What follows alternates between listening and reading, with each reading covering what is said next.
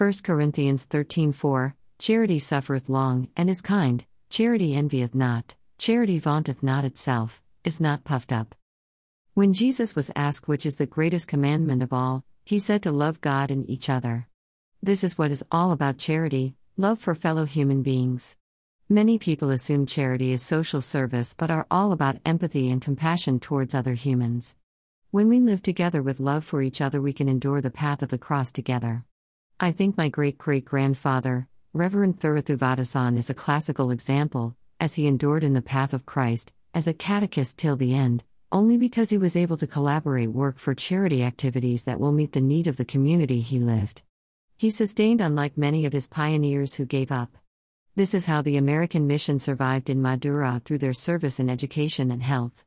When we have human compassion for each other, we will not feel jealous about others' blessings in the church and community, but will learn to appreciate each other. Even if we think that they do not deserve and have received more than what they actually are in our measure, we will still not feel jealous about them. Please note that God does not expect us to be righteous enough not to be a measure of each other, but only when we submit to Him. When we share human compassion, love, for each other, we will find that our interpersonal relationships do not praise and admire vanity in others and make us people pleasers. Our compliments are sincere to the measure of us. In the same manner, many of the Good Samaritan deeds that we do in human compassion and love for each other will not be made propaganda to yield gains for ourselves and a name for our crown. It will speak for itself in times of need and as to how it has helped each other.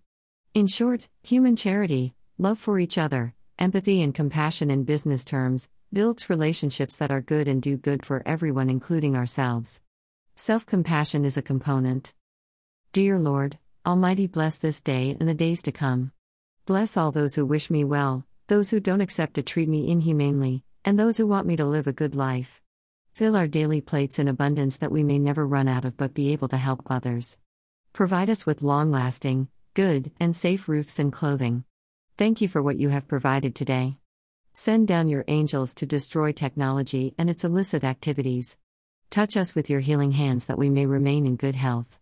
Make way for us and show us the way to your blessedness that we may lead our lives in peace, joy, love, hope, faith, goodness, prosperity, praise, and worship, exemplifying your glory for a victorious life on this earth.